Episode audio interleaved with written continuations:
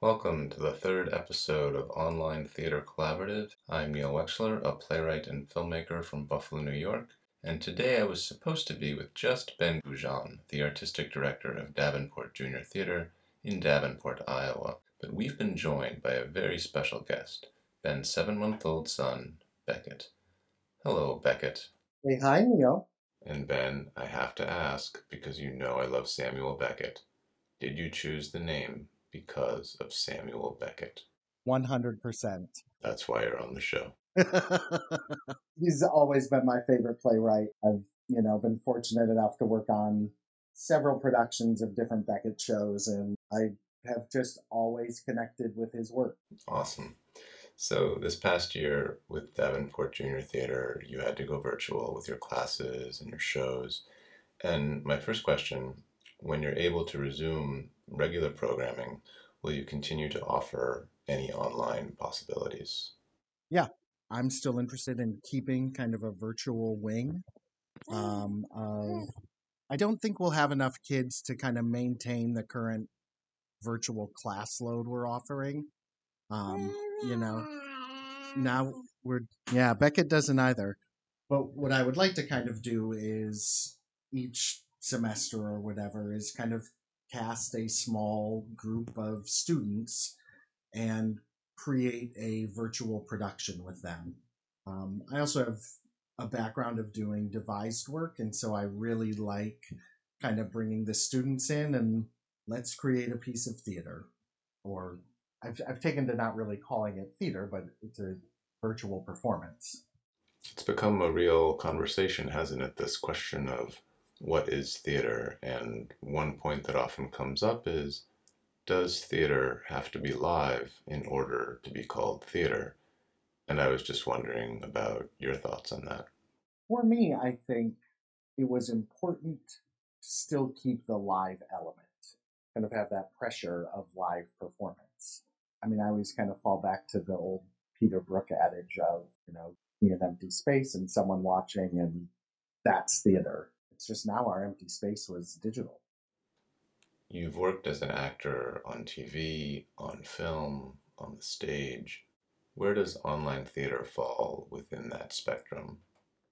Well, yeah, I think it's definitely an interesting combination between somewhere between theater and TV or film.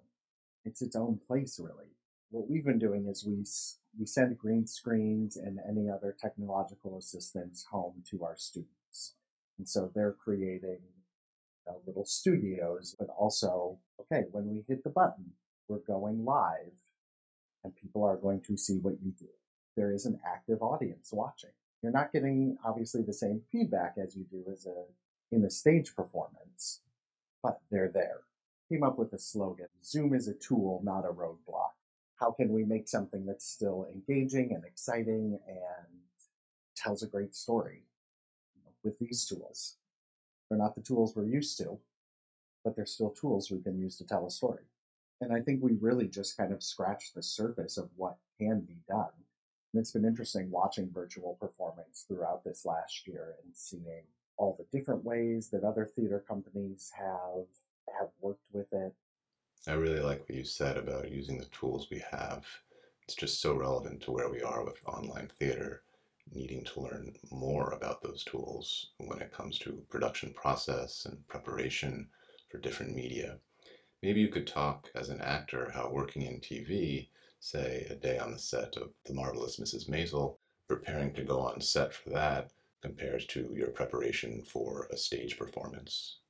I'm very ritualistic when it comes to performing in the theater. Each show kind of has its own ritual. Whereas on a TV or film set, you never really know when you're going to shoot.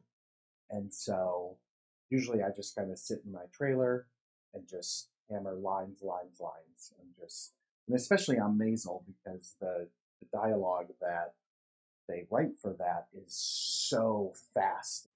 And when we started talking today, just before Beckett joined us, you were telling me a funny story about working on the show that provides a pretty good window, I imagine, into production process in television.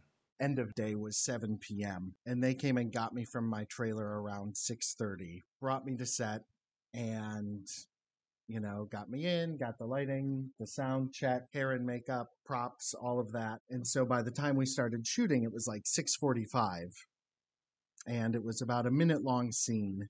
Um, but you know, in that situation, like end of day is at seven. If we don't wrap this by in the next 15 minutes, uh, that means overtime for hundreds of people on the crew and actors, and that's a like tens of thousands of dollars that that's going to cost production if we don't get this scene by seven o'clock. So it's a very different pressure than live theater performance where you're like, oh, if I mess up, people see me. But, you know, people kind of love that in theater sometimes when there's a, when something goes wrong, it makes for a very memorable story. But in the TV world, it's like, no, if something goes wrong, that's a lot of money and I will never get hired back, you know? And you don't want to be the person who's on set fumbling for lines. You want to be the person who comes in, hits their mark, delivers, and they're like, great, we got it, we're out. That's what makes TV producers and directors happy. Hearing you tell this story and what you said earlier about the need for fast line delivery, I have this conception of working in television that above every door there's a sign that reads, Time is money. That's the vibe of it. You've got to get through a certain amount of pages each day, and if you don't, you're you're behind, and that's more money. You talked earlier about how theater companies have been approaching the online space in different ways. Could you talk about some of the work you've enjoyed the most? One of the companies that's been most inspiring for me has been Metropolitan Playhouse in New York. The first week of the pandemic, they did a virtual reading, um, and they have continued that every week since things started. They have a talkback after every show. They kind of think of themselves as uh, theatrical archaeologists and really dig into early American theater. And I think they've just leaned into that and found ways to keep their audiences engaged and active. To me, that's inspiring. Just still doing it. We're still doing the work. And what are some other ways you could see utilizing the online space moving forward? A, just for new play development. You can use an actor that's anywhere around the country or around the world for that matter. And creating marketing materials and opportunities for audience engagement. Also, just content for online to engage our audience and make them interested in the work we do so that when we do get back to the theater, they're going to want to see what we do in person, hopefully. I want to thank you so much for being here and for sharing all these insights. And for people who want to find out more about the programs that you're doing, they can go to davenportjuniortheater.org and to find out more about your own projects, bengougeon.com, G O U G E O N. And Beckett, I have to give a special shout out to you. You were extremely well behaved and very attentive. and the same to you, Neil. It's been a pleasure being here, and I'm glad he wasn't too disruptive. He seems enamored with you, so. We'll forgive him for that. bye, Beckett. Can you say bye to Neil?